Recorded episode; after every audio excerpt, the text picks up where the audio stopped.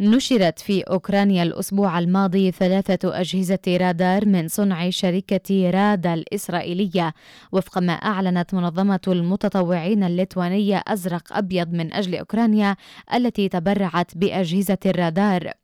ذكرت صحيفة هآرتس العبرية أن وجود أسلحة إسرائيلية في أوكرانيا أمر نادر تبعا لأن إسرائيل رفضت مطالب أوكرانية متكررة بتزويدها بأسلحة دفاعية تحسبا من أن إثارة غضب الكرملين سيضر بمصالح دولة الاحتلال وخاصة هجماتها في سوريا.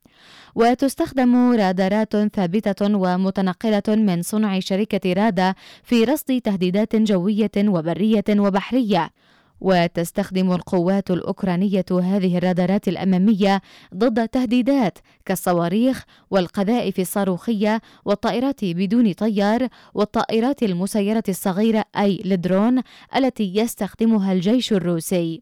وقالت المنظمة الليتوانية إن الرادارات ستنتقل طوال الوقت من أجل تقليص إمكانية استهدافها من جانب الجيش الروسي وستستخدم في الدفاع عن منشآت وبنية تحتية بالغة الأهمية.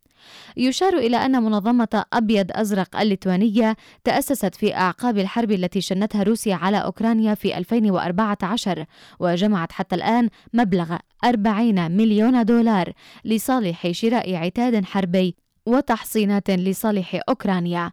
وتخضع شركة رادا لإشراف وزارة جيش الاحتلال ويتعين عليها المصادقة على أي صفقة أسلحة تبرمها الشركة. لشبكة أجيال أسيل دوزدار